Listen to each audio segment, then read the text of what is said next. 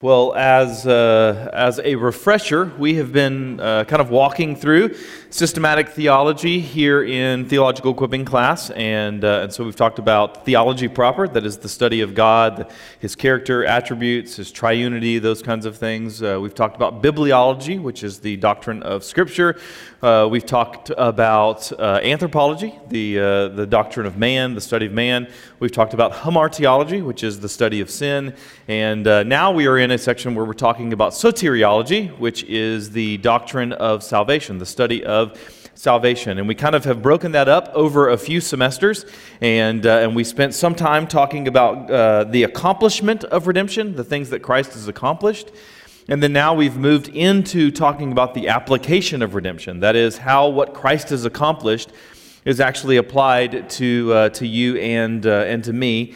And, uh, and so, uh, as we've been talking about this, we have uh, occasionally uh, touched upon what are called the five points of Calvinism. And, and we've said this multiple times. Want you to hear this. I could care less, none of the elders, all of the elders could care less if you call yourself uh, couldn't care less if you call yourself um, a Calvinist or not. We want you to be biblicist. It just so happens that we think that John Calvin, when it comes to this particular uh, doctrine was uh, more biblical than the opposing view. And so there are things that, about John Calvin that we don't agree with. We don't worship John Calvin.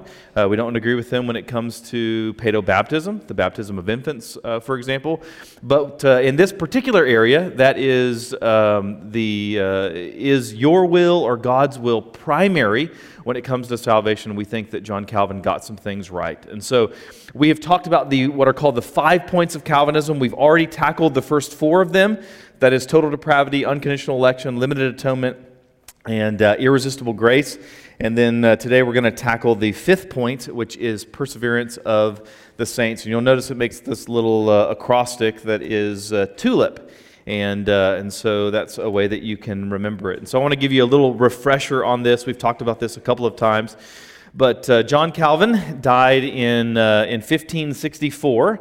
And, uh, and so just four years before his death, a guy named uh, Jacob Arminius was born. And, uh, and he studied under Calvin's successor, whose name was Theodore Beza. And, uh, and then after studying under him, he uh, began to pastor a church in the Netherlands. And, uh, and his uh, influence spread throughout the Netherlands, throughout Holland. And, uh, and then there was this reaction that was called the Remonstrance, the Remonstrance. And, uh, and there basically was this anti Calvin club. That's what they kind of considered themselves. They protested uh, Calvinism, and they actually drafted five articles, uh, the Remonstrance. And so these are, again, this is the, the uh, club that uh, Arminius started called the Arminians. Uh, they called themselves the Remonstrants, the protest. They're protesting Calvinism, and they draft five articles. And, uh, and so these five points of Calvinism are a response to the Remonstrants. They're a response to the Arminian uh, critique of, uh, of Calvinism. And so that is uh, what took place at the Synod of Dort. The Calvinists kind of came together and they offered a rebuttal to the five points of Arminianism. And that is how we have the five points of Calvinism today. But originally, it wasn't this uh, sort of uh, acronym or acrostic.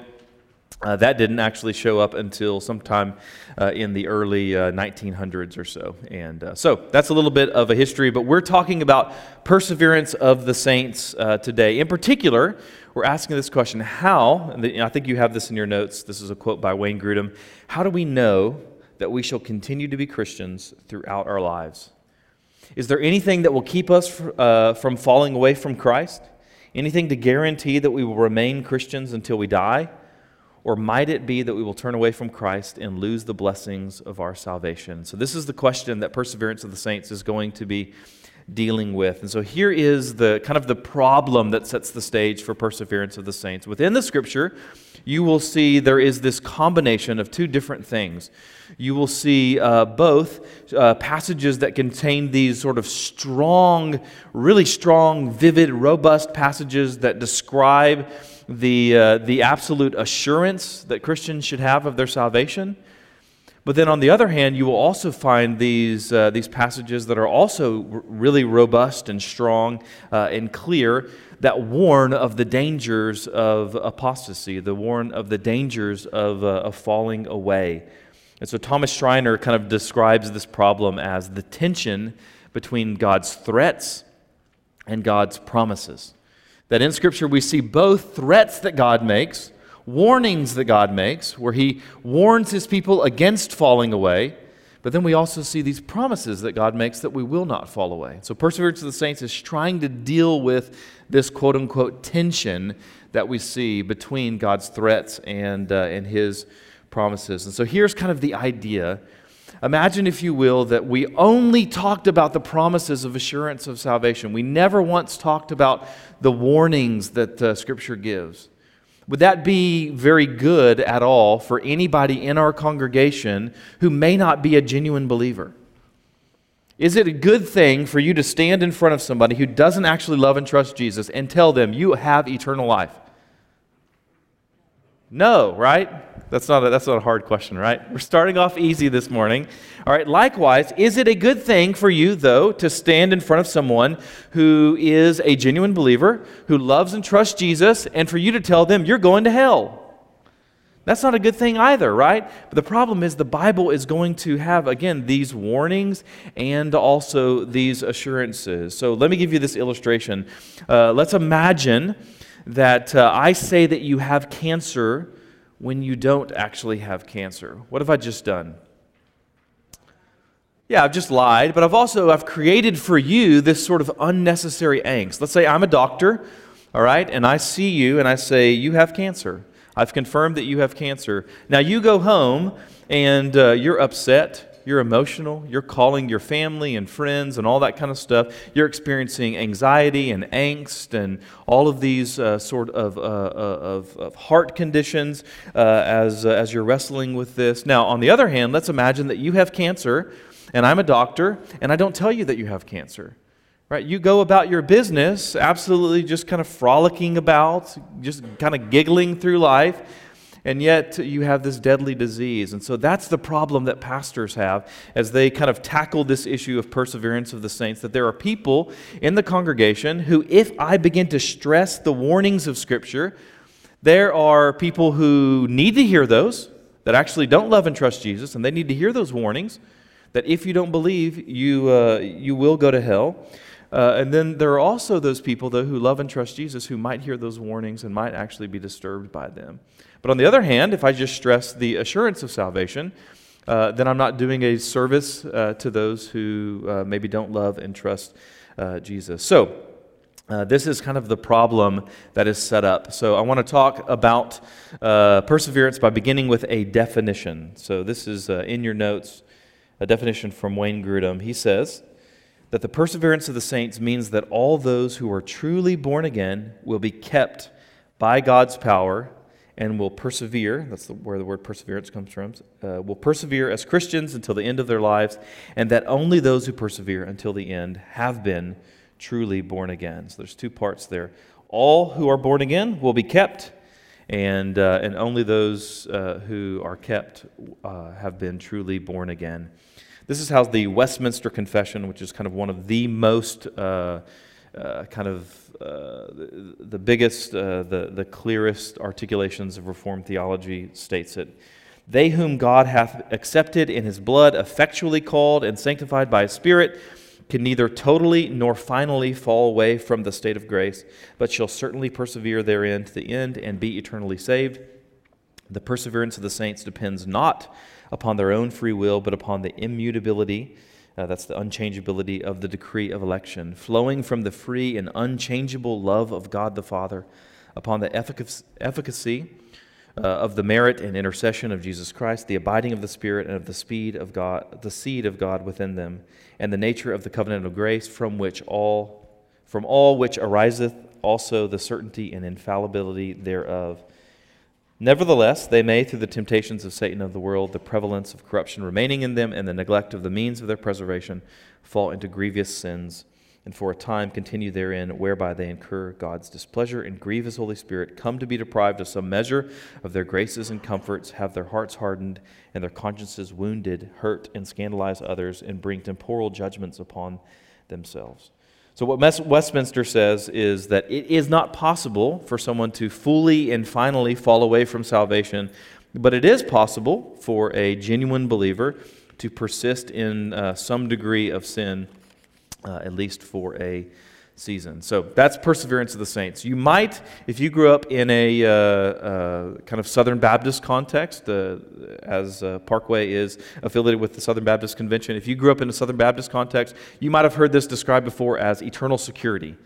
And uh, so the eternal security of the saints. Uh, the reason that we historically do not use that word is because that tends to be a word that is ripe for misinterpretation.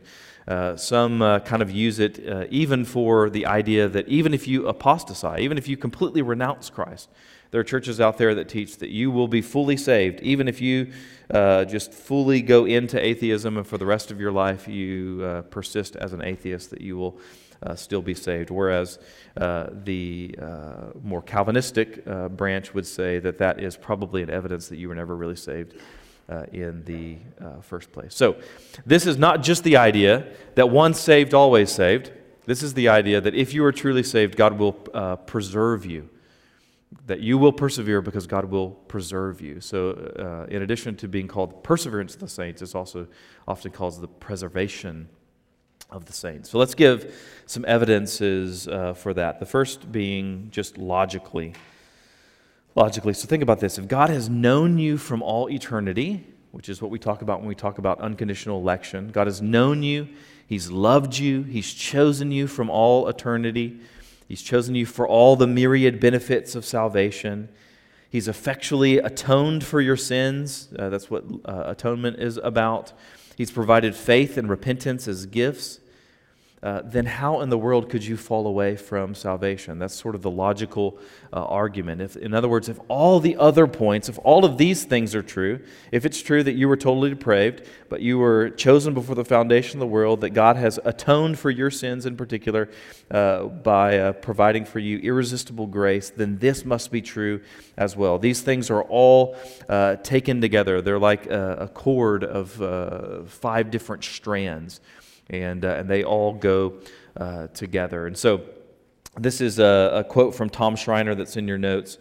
Uh, he kind of is commenting on this logical relationship, and he says, Let me make one personal comment about my theology at the conclusion. If I were not convinced of unconditional election, I would surely be an Arminian. The warning passages are so strong that I can understand why many think that believers can lose their salvation. What is interesting to me is that there are so many believers who reject unconditional election, and yet they hold on to eternal security. Such a position, I would suggest, is the most inconsistent of all. I think it is maintained not by virtue of detailed exegesis, but as a theological a priori. May I be pardoned for thinking that such a position flows more from the heart than the head. Such people want to badly uh, so, want to believe so badly in eternal security that they leap over the warning passages and sustain their belief in eternal security. Personally, I find the Arminian view that believers can, can and do lose their salvation much more biblically coherent than such a position. Of course, I am convinced that both of the above positions are wrong, for I am persuaded that the Scriptures do teach unconditional election and that God's electing and sustaining grace is such that his sheep will never perish. They never perish precisely because they listen to the Good Shepherd's voice, which effectively admonishes and warns them lest they fail to follow him and, uh, and perish. So here's what Schreiner is thinking. He's responding to this uh, sort of, so historically, uh, Baptists believed in uh, Reformed theology. Historically, Baptists were five point Calvinists uh, over the, uh, the past 60, 70 years or so, uh, you have seen more and more of a uh, kind of an abandoning of these three positions. And, uh, and so Southern Baptists contemporarily tend to kind of default towards believing in this and believing in this, but kind of getting rid of this. And what Schreiner is saying is you can't do that. You can't simply pick and choose which of the points go together because they all uh, go uh, together. So that's the sort of logical defense of the perseverance of the saints.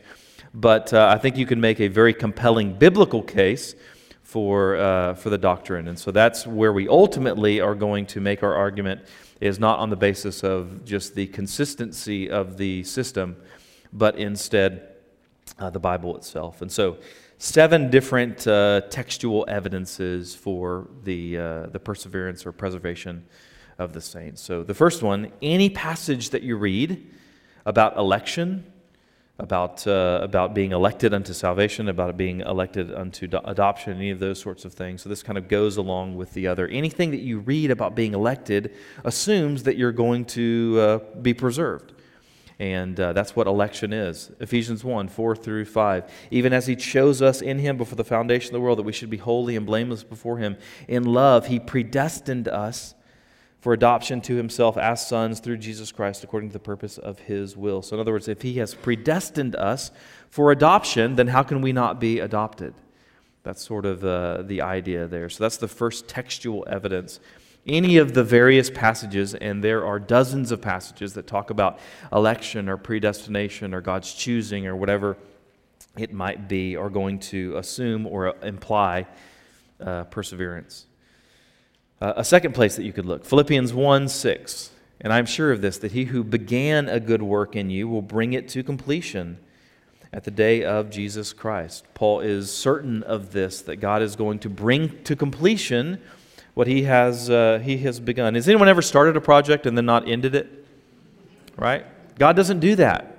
All right? God doesn't have these sort of honeydew lists that, uh, that he just never kind of gets around to doing. If God begins something, he is going to complete that thing. And he who began a good work in you will bring it to completion at the day of Jesus Christ. That is a promise. And so, therefore, if there are some that God began a project with, but it doesn't end the project with that God has failed in his promises, and we have a much bigger problem than perseverance of the saints. We have a big problem with God not being faithful. This is why this is important, this doctrine is so important, is because it deals with the faithfulness of God. Can God ultimately be trusted to do the things that he has promised uh, to do? John 6, 38 through 40. This is Jesus speaking. For I've come down from heaven not to do my own will, but the will of him who sent me. And this is the will of him who sent me, that I should lose nothing of all that he has given me. Listen to that. That is the will of the Father, the one who sent Jesus, that he should lose nothing of all that he has given, but raise it up on the last day. For this is the will of my Father, that everyone who looks on the Son and believes in him should have eternal life, and I will raise him up on the last day. Again, this is a promise that if you look upon uh, Jesus and you believe in him, that you will have eternal life, that you will be raised up on the last day. Again, uh, to deny the perseverance of the saints is to deny the faithfulness of, uh, of God, to deny the faithfulness of the Father and the Son and the Spirit. John 10, 27 through 29, Jesus speaking again My sheep hear my voice, and I know them, and they follow me. I give them eternal life, and they will never perish, and no one will snatch them out of my hand. My Father who has given them to me is greater than all, and no one is able to snatch them out of the Father's hand. So imagine if you will, I take this cap and I place it in my hand. All right. Now there's some of you in this room who are going to be able to get that cap out of my hand. But imagine now this is Jesus using all of his divinity, all of his omnipotence, all of his sovereignty, and he's holding this cap. There's none who are going to be able to get that cap out of his hand. And then imagine that on top of Jesus, you also have the Father that's holding on to it.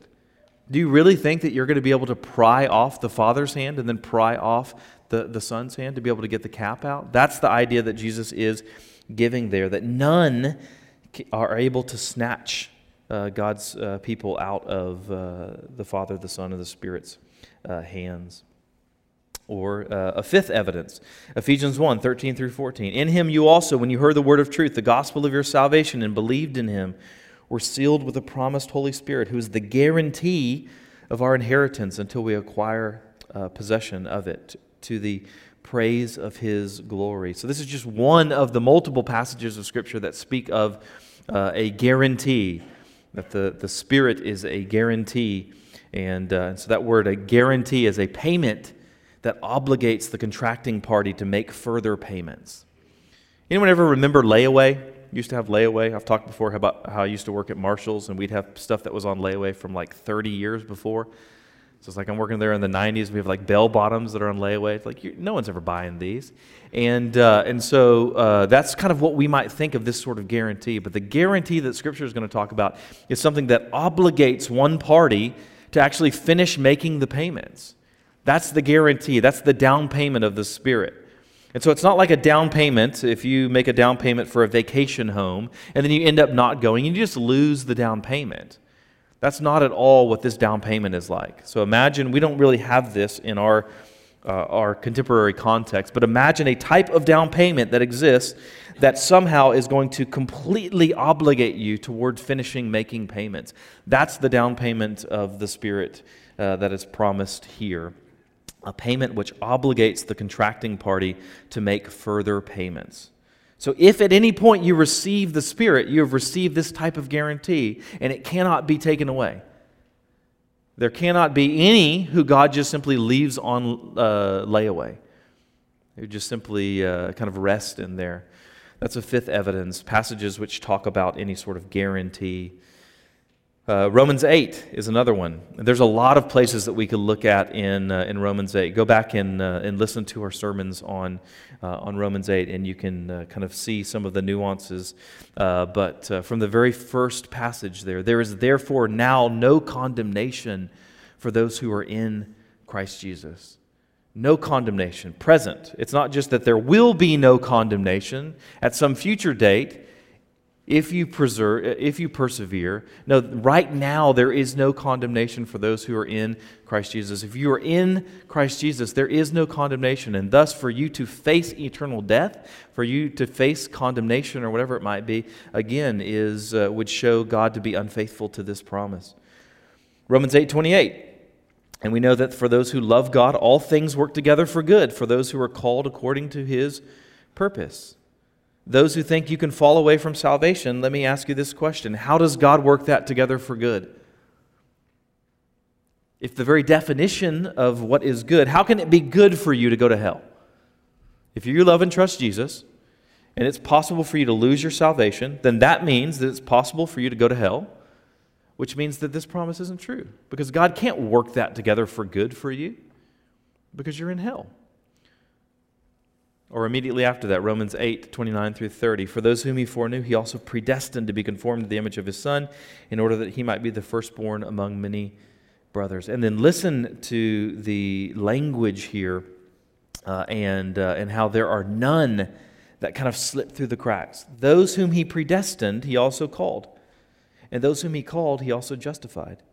And those whom he justified, he also glorified. It doesn't say that some that he predestined, he also called, and some of those he justified, and some of those he glorified. No, if you are foreknown, and remember we've talked about foreknowledge before, it's not God's knowledge of your future choice, it's God's forechoosing you, it's for his foreloving you.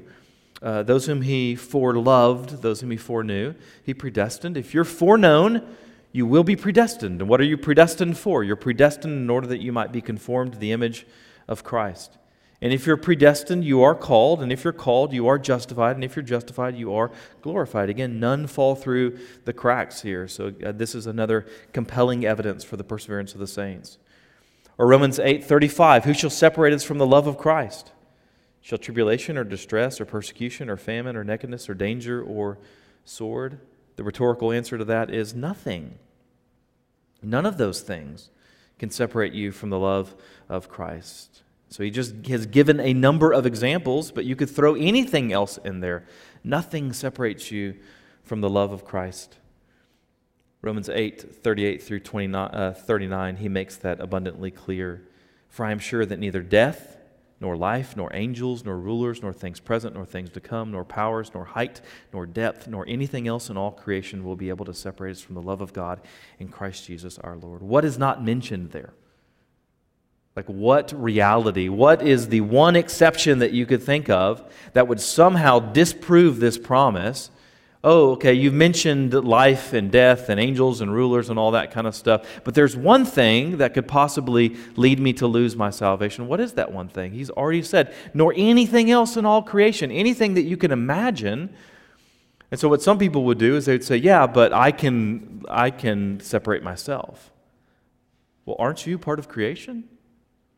Nothing nor anything else in all creation will be able to separate us from the love of God in Christ Jesus our Lord. So that's another evidence uh, for this uh, doctrine. And then a last one is any passage that speaks about eternal life. Anywhere you read about eternal life, just imagine what does it mean to think I have eternal life if you can lose it? Then it's not eternal. It never was eternal in the first place, right? And so, uh, just the very image or the language of eternal life uh, suggests that you can't lose it. Just one example of this, Acts 13 48. When the Gentiles heard this, they began rejoicing and glorifying the word of the Lord, and as many as were appointed to eternal life uh, believed. So, this is really what it boils down to. What do you believe is ultimate? What do you believe is ultimate? When it comes to salvation, do you believe that your will is ultimate, or do you believe that God's will is ultimate? Whether you are a quote unquote Calvinist or a quote unquote Arminian, or whether you have no idea what those words mean, doesn't matter. You believe that in some sense God's will is active, and in some sense man's will is active, but which is decisive? Which one is ultimate? Yours or God's? Because God says, No one will snatch them out of my hand. God says, Nor anything else in all creation will be able to separate us from the love uh, of God. Or another way to ask the question which is decisive? Which is ultimately decisive? Your faith or God's faithfulness? Which one is ultimately decisive? Your faith or God's faithfulness? That's really the issue. Does God fulfill the promises that He makes to His people? That's what perseverance of the saints is all about. Does God fulfill the promises that He makes to His people? Can you trust His promises? Or does He have a tendency or even the possibility that maybe this one promise that he's made, he will not. I think we all know people who are really trustworthy, but we think, you know what, at some point in their life, they probably told a lie. At some point in their life, they weren't able to come through on something that they promised. The reality of God is that his faithfulness demands that he has never once been unfaithful. He has never been untrustworthy. So, a couple of passages. 1 Peter 5:10. I'm not sure if this is in your notes or not, but this is just a uh, passage on the faithfulness of God to fulfill the promises that he has made. And after you have suffered a little while, the God of all grace, who has called you to his eternal glory in Christ, will himself restore, confirm, strengthen, and establish you. Listen to that promise. He will himself restore, confirm, strengthen, and establish you. Or 1 Thessalonians 5 23 through 24. Now may the God of peace himself sanctify you completely, and may your whole spirit and soul and body be kept blameless at the coming of our Lord Jesus Christ. He who calls you is faithful, he will surely do it. He who calls you is faithful, he will surely do it. In fact, that's part of the condition of this sort of new uh, covenant promise that God makes. We tend to think of God's uh, covenants as kind of an if then sort of thing. And that is kind of how the Mosaic covenant functioned. In general, in the Mosaic covenant, God did say, If you do this, then I will do this. If you're faithful to these laws, then I will bless you. If you're not faithful, I will kick you out of the land. The problem is that we read the new covenant through that same lens, and that is an issue because the new covenant is different from the Mosaic covenant. The Mosaic covenant was, if you do this, then I will do this. The new covenant is, I will do this, and therefore you will do that. Does that make sense? The difference there? That's the language uh, by the way, of the, the, uh, the promise of the prophecy of the new covenant. Jeremiah 32 40. I will make with them an everlasting covenant that I will not turn away from doing good to them, and I will put the fear of me in their hearts, that they may not turn from me. God says, I will do this, therefore you will do that. My faithfulness is not dependent upon your faithfulness. Your faithfulness is dependent upon my faithfulness. That's the new covenant promise. So let's talk about how we are kept. How do we persevere? And uh, throughout the scripture, over and over and over and over again, you'll see this emphasis on God's role in, uh, in our being kept or our being uh, preserved. 1 Peter 1 5, who by God's power are being guarded through faith for a salvation ready to be revealed in the last time. Who by God's power are being guarded through faith Or Colossians 1 22 through 23. He is now reconciled in his body of flesh by his death in order to present you holy and blameless and above reproach before him, if indeed you continue in the faith, stable and steadfast, not shifting from the hope of the gospel that you heard, which has been proclaimed in all creation under heaven, and of which I, Paul, became a uh, minister. That he has this intention to present you holy and blameless and above reproach. 1 Corinthians 15. Now I would remind you, brothers, of the gospel I preached to you, which you received, in which you stand, and by which you are being saved, if you hold fast the word I preached to you, unless you believed in vain. So you see there this sort of uh, tension, again, that, uh, that Schreiner would call it the tension between God's uh, promises and, uh, and his threats. There see that there is some sort of role that we play in here. Uh, if you hold fast to the word I uh, preach to you. Jude, uh, I think this is Jude 1, says, Jude, a servant of Jesus Christ and brother of James, to those who are called, beloved in God the Father, and kept for Jesus Christ. So you might ask yourself, well, who keeps us? Jude 21, which says, Keep yourselves in the love of God, waiting for the mercy of our Lord Jesus Christ that leads to eternal life. So you might say, Aha, this is my role. I am to keep myself. But look just a few verses down, Jude 24 through 25. Now to him who is able to keep you from stumbling and to present you blameless before the presence of his glory with great joy to the only God, our Savior, through Jesus Christ our Lord, be glory, majesty, dominion, and authority before all time and now and forever. Amen. So you see that there is this sense in which we are to keep ourselves, but there's this greater sense in which God keeps us. The way that God keeps us is because uh, is by influencing and empowering our faith so that we might hold fast does that make sense? The way that God keeps us, the way that we experience perseverance, the way that God preserves us is by uh, preserving our faith, by preserving our repentance, by preserving this condition of our uh, hearts. Then you might ask the question well, what about the biblical examples of those who fall away? For example, Judas or Demas, where Paul is writing and says Demas has f- uh, fallen in love with his present world and he has uh, departed.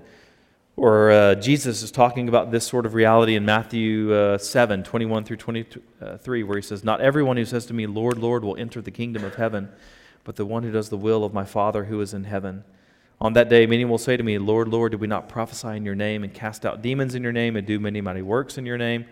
And then I will declare to them, I never knew you. Depart from me, you workers of lawlessness. So, what about these sorts of examples of those who uh, fall uh, away. I think a really helpful text to look at is 1 John 2 19. So you should have in, that in your notes. If you'll read along, this will be really helpful to, to kind of explain this phenomena of, uh, of those who seem to fall away. Uh, by the way, we're going to uh, uh, hopefully preach through 1 John um, here in, uh, in a few months. After we finish Romans, I think we're going to do the book of Jonah, the Old Testament prophet, and then look at 1st, 2nd, and 3rd uh, John. So that's just kind of a preview of the next year and a half or so. But 1 John 2.19 says, They went out from us, but they were not of us. For if they would have been of us, they would have continued with us. But they went out that it might become plain that they all are not of us. So listen to the logic there. They went out from us, but they were not really of us. If they would have been of us, then they would have continued with us. But they went out that it might become plain that they all are not of us. So I think you could apply that to cases like Judas or Demas or maybe other people that you know in your life who seem to have apostatized. Uh, and, uh, and what the author is, uh, is saying there is that you do have those who go away, you do have those who depart, you do have those who turn away from Christ. But those are uh, those who never truly believed in, uh, in the first place. That's the, uh, what he is, uh, was talking about there. So then you might ask the question well, then how do I know? How do I know if, uh, if a particular season of sin in my life is just this sort of temporary backsliding that's possible for a believer, or if it's actually an evidence or a movement towards uh, full apostasy, this 1 John 2 reality? What's interesting is you never see anything in the entire Bible that answers that question. You never see anything in the Bible that answers the question how do I know if, uh, if this, so I'm, I'm uh, imagine that I'm engaged in some sort of habitual, unrepentant season of sin, whatever that sin is, how do I know if this is actually evidence just that I, I am a, a, genuine believer, but I'm just uh, giving in to this sin, or if this is evidence that I'm not actually a believer? And the Bible is not going to answer that question for us fully for a couple of reasons. Uh, the first one being because the command is the same regardless. The command is the same that you are to repent from your sins and turn in faith uh, to God in the gospel. Rather than helping people to try to figure out whether they truly believed in the first place, the Bible is going to call us uh, to help people to believe now. So I think what we uh, tend to do, uh, what we tend to do is we tend to uh, just kind of oversimplify and reduce the question of, uh, of whether or not someone is a believer just by thinking of the lens of conversion. Did someone pray the prayer? Did someone say the right stuff? Did someone get dunked in the water? Uh, whatever it might be. Instead of asking the question uh, of, is someone a disciple? Is someone really following after, uh, after Christ? And so I think one of the reasons the Bible is not going to answer this question for us is because the command is the same regardless. Whether you believed 10 years ago or 50 years ago, or whether you haven't believed yet, the command is still the same. That is, that you repent and you believe. So, if there is any sort of unconfessed, unrepentant, habitual sin in your life right now, the command for you is that you repent and believe. Whether that means that you never really believed or never really repented before, or that you did and you're just kind of backslidden, the command is going to be the same. The second reason that it doesn't answer the question is because you should never presume upon God's grace. Imagine, if you will, that you were to think it's okay to have an affair because I'm saved. What would that suggest uh, of your understanding of God's grace, of the gospel, of salvation, of God's goodness, of all of those sorts of things? Same thing for you to think it's okay for me to look at pornography because I'm saved. That's not the way that God wants you to, uh, to think. And so, uh, grace isn't some sort of license to continue in unrepentant sin. We've talked about that quite a bit when we walk through uh, Romans uh, chapter 8. So the Bible doesn't answer this sort of question that we might have in order that we might have a sense of fear to some degree. Now, that's something that uh, maybe is not really in your vocabulary as it comes to your relationship with, uh, with Christ. Churches don't want to talk about believers should fear, but that is a biblical sort of idea. Look at Hebrews 4 1 should be in your notes. Therefore, if, uh, therefore, while the promise of entering his rest still stands, let us fear lest any of you should seem to have failed to reach it. Just make a plug, by the way, for um, good Bible translation, all right? And so we use the ESV here. One of the reasons is because it tends to be pretty literal. Um, I think the NIV is an okay translation. If you use the NIV, uh, it's certainly not uh, heretical or anything like that. But this is a place where I think that they just have completely missed the mark. The NIV here doesn't say, let us fear, it says, let us be careful. Think about the different nuance between being careful and fearing. You're careful as you're carrying a, you know, your grandmother's china or something like that. You don't want to break it. You're fearful if you're carrying like a, a bowl and in that is some sort of a asp or a viper or something like that, right? There's a different nuance there.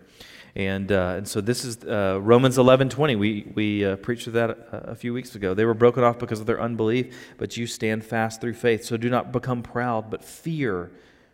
Philippians 2 12 through 13. Therefore, my beloved, as you have always obeyed, so now, not only as in my presence, but much more in my absence, Work out your own salvation with fear and trembling, for it is God who works in you both to will and to work for his good pleasure. So you should have this sort of healthy uh, fear that is reverence and respect and dependence uh, upon God. And you should be disturbed if there is, uh, if there are uh, pockets in your life of unrepentant, habitual, uh, unconfessed uh, sin. And that's why you see all of these sort of effectual exhortations and warnings uh, throughout Scripture. And, uh, and, so the book of Hebrews is probably the most well known for these uh, sorts of things. Um, Hebrews 2, Hebrews 3, uh, all the way through 4, Hebrews 5 and 6, Hebrews 10, uh, Hebrews 12.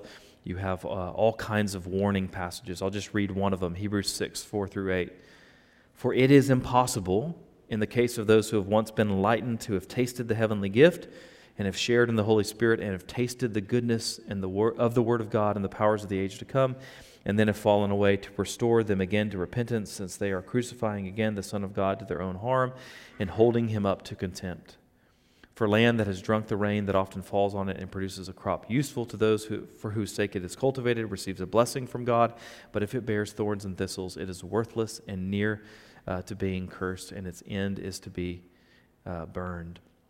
So you have a number of warning passages, uh, not only in Hebrews, but these are probably the most famous warning passages. And so, how do we interpret these warning passages? What do we do with them? There's basically five different uh, uh, options that have been uh, put forth. There could be others, but these are the kind of the five most common.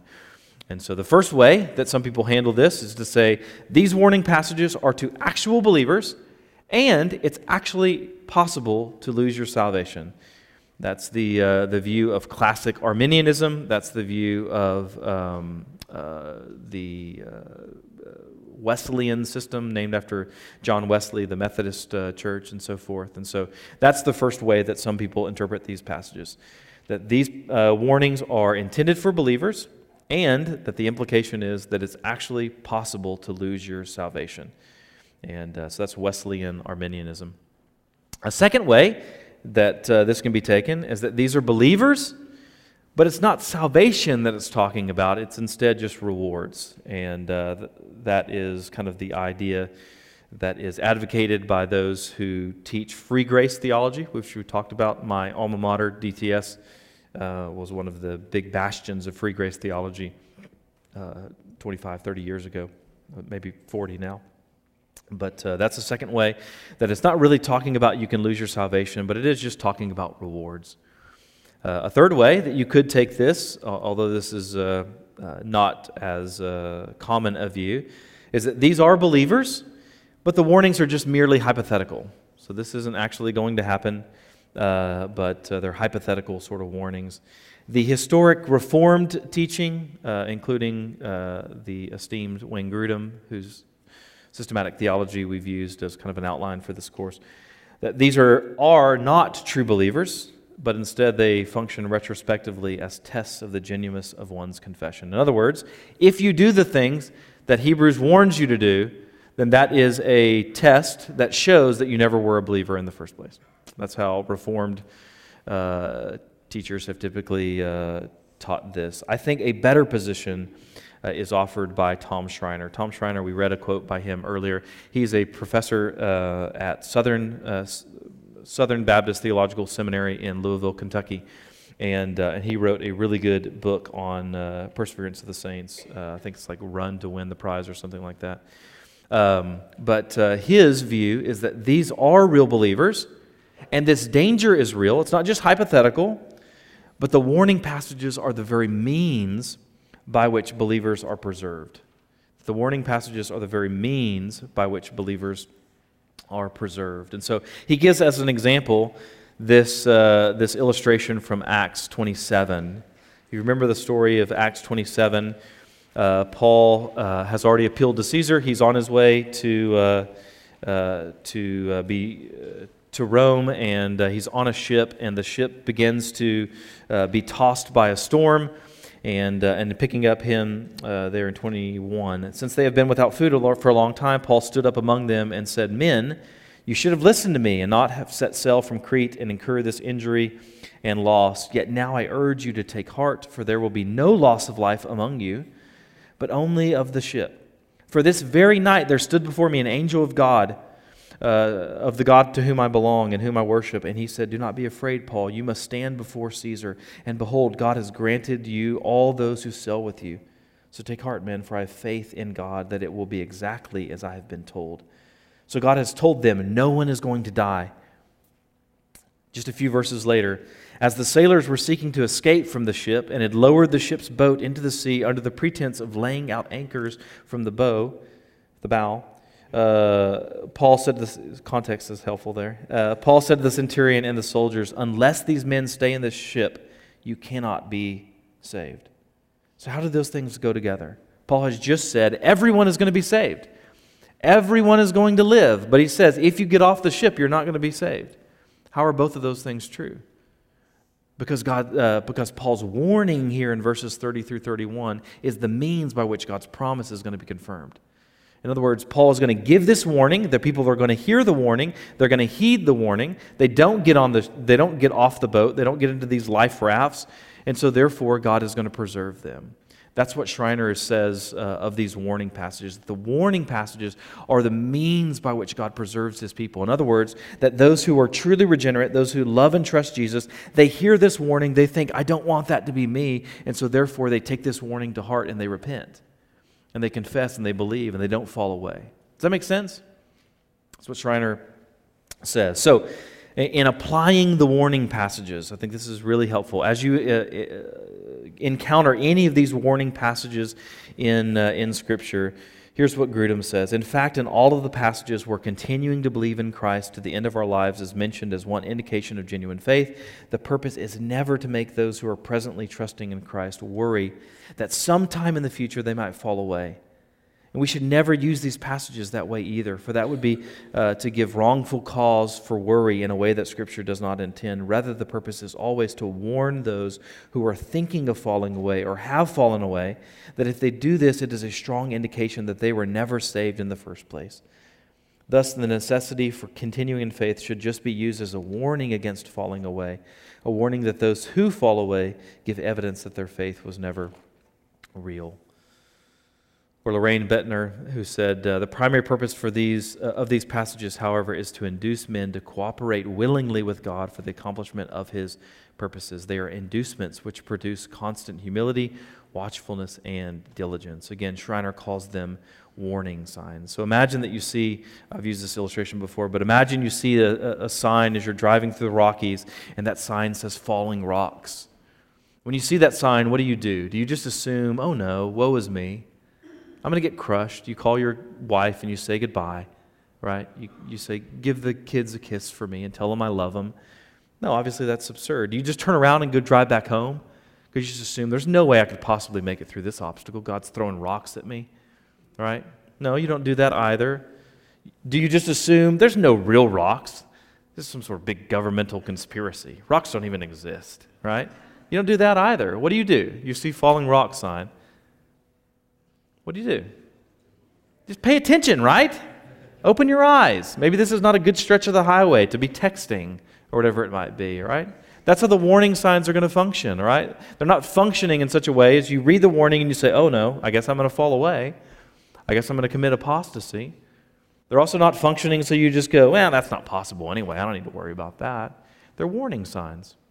They're, they're, they're this call for you to take heed, to take heart, to open your eyes, to pay attention, to be diligent, to be humble, to be watchful, all of these uh, sorts of things. So give them the proper weight and, uh, and respect. I want to close just briefly by talking about assurance of salvation because this is connected to perseverance of, uh, of the saints. And so, if you're an Arminian, uh, again, I don't care if you consider yourself a Calvinist or not, I care that you are a biblicist. Uh, but if you are an Arminian, then you will say that this Calvinistic sort of uh, position uh, gives people no assurance whatsoever because they don't really know. How do they know God's secret counsel? How do they really know if they're elect or if they're one of these people that thinks they're a believer and not really a believer and they're going to fall away, or whatever it might be? The Calvinist is going to respond and say, Well, you are no better Arminian because you think it's actual possible to wake up one day and not love and trust Jesus and then lose your salvation. So the issue is not really Calvinistic or Arminian. It's this sort of it's a Christian problem. The issue of assurance of salvation is just a Christian problem because all believers are subject to fleshly temptation, demonic temptation, whatever it might be, toward doubt and, uh, and despair. And so I want to talk a little bit about roots of doubt and diagnosing doubt, and then some tips for pursuing assurance. And we'll do this just in the next couple of minutes so we can take some questions. So, roots of doubt. Here are some reasons that you might experience doubt uh, in your walk with Christ. The first reason is that maybe you don't really love and trust Jesus, in which case you should doubt. If you don't, if you aren't really saved, then you should doubt whether or not you're saved. That's one of the, the roots of doubt, that you actually lack salvation. Another reason that you might doubt your salvation is because you have secret sin. Now, in which case, I would say that you shouldn't doubt your salvation, but you should repent. That is God's warning sign to you to call you to repentance. Or another one is maybe you're just forgetful. Maybe you just lack faith. Uh, maybe you are one of those, like Jesus would say, Oh, you of little faith, and you just don't remember God's promises, in which case you shouldn't doubt your salvation, but you should remember God's promises. And so, in each of these cases, whether it's lack of salvation or it's secret sin or forgetfulness, this feeling of doubt is actually a gift from God because it's calling for some sort of response in you. It's kind of like a check engine light on your car that doesn't actually diagnose what the problem is. The check engine light doesn't actually say, uh, what the issue is. It just says there is an issue. Likewise, if there is doubt, there is an issue there. Whether that issue is that you're not really a, a believer, or that uh, you have secret sin, uh, or that uh, you're just uh, f- uh, forgetful and, and you lack faith. But in each of these cases, um, uh, you, should, uh, you should do something. It should awaken you to uh, some sort of reality that's demanding a response. And so, uh, when it comes to diagnosing our doubts, you have the check engine light, you open the hood, you want to look and you want to see what's going on there. That's what the book of First John is about. That's one of the reasons that we're going to be preaching through it uh, in a, a few months. And so, he gives us three tests that we can look at, three tests to kind of diagnose, diagnose our faith and see uh, is it that I uh, truly am not a believer, or am I a believer and it's just secret sin or forgetfulness or some other sort of reason? So he said there are three tests that you give in order to see if you actually have been born again, if you actually love and trust Jesus. The first one is doctrinal. Do you believe the right things? Doesn't mean you have to have perfect theology, but it does mean that, uh, that you have kind of the basics, the essentials, the orthodox beliefs uh, correct. Uh, so that's the first one, a doctrinal test. The second one is a moral test. Am I genuinely trying? Am I moving in this trajectory uh, in which I am genuinely trying to put sin to death and walk in holiness? We spent a couple of weeks talking about sanctification over the past couple of weeks. I'd go back and listen uh, to that. So that's the second test. Is there a general pattern in my life where I'm trying to put sin to death? I'm genuinely trying to vivify the things of the Spirit. And then the last one, an ethical or social test. Am I loving and serving others? Am I loving and, uh, and serving uh, others? And so that's the way that we diagnose doubt. If, there is, if you meet the doctrinal test and the moral test and the social test, that is a good evidence that you have actually been born again. But let me give you some practical tips for pursuing assurance, and then we'll be, uh, we'll be done, or we'll take questions. Practical tips for pursuing assurance. These are things that you can actually do that will actually increase your assurance of salvation and decrease the doubts that you experience. The first one, learn much of the Lord Jesus. For every look at yourself, take 10 looks at Christ. He is altogether lovely. One of the things that you have to do when you experience doubt is you have to do a degree of introspection. You have to do a degree of self examination. The problem with that is because the more that you focus on your doubt, the more that you focus on your despair, the more that you focus on your depression, the more that that becomes a cycle and it goes deeper and deeper and deeper. And so, what uh, this Pastor Robert Murray M'Cheyne is saying in the quote that I just read is uh, for every one look at yourself, you need to look t- 10 times at Christ. That's where our focus is. And our focus is not on ourselves, the focus is not on our doubts, the focus should always be on Jesus and, uh, and the gospel. A second one that you can do to pursue assurance is to continue in the spiritual disciplines, to read the Bible, to meditate on God's promises, to pray, to fast, to serve others, to sing, engage in corporate worship. In other words, you should not expect God to grant you assurance when you're neglecting the very means of grace that He has provided for your edification and encouragement. A third thing you can do to pursue assurance is to make every effort to mortify sin. The sin doesn't condemn us. We've already read, there's therefore now no condemnation for those in Christ Jesus. The scriptures do suggest that if there is unrepentant, habitual, secret sin in your life, that it will rob you of assurance. God will turn on that check engine light in order to show you something is wrong. And so make every effort to mortify sin. So if you hate your sin, but you just struggle with it, I'm not talking uh, about you. But if you tolerate your sin, if you play with it, if you coddle it, if you secretly love it, that's a sign that something is really wrong and uh, you should check uh, the engine. Fourth, talk to others about your struggle. To find a faithful friend who will listen and encourage you toward Christ, to talk to your community group leader or an elder or other staff member or a deacon or whatever it might be to drag your doubt into the light. In other words, despair festers in, uh, in the dark. And so if you're struggling with some sort of sin or shame from some sort of sin, the very thing that you most want to do in that moment is to hide, and yet that's the very worst thing for you. The very worst thing for you is to hide that and to, uh, to kind of just circle the wagons and to isolate or whatever it might be. Um, Fifth, if your doubts are based on some sort of intellectual obstacle, maybe you have a doubt of your salvation, but it's rooted in some sort of intellectual thing. You can't get over uh, what this passage means, or how do we deal with evolution or dinosaurs, or I don't know, whatever it is, then uh, the encouragement is to seek help from a knowledgeable friend or pastor. If you have this sort of lingering doubt, don't let it uh, snowball into an avalanche. Sixth, posture yourself to hear from God. This might mean that you abstain from media for a season, you take a trip away from the noise of life, you get up before the rest of the family, whatever it might be. That's not a means to manipulate God into speaking to you, but it's just simply a, a recognition of the fact that your life is often f- filled with other noises that can prevent you from hearing uh, uh, uh, the Spirit comforting and assuring you.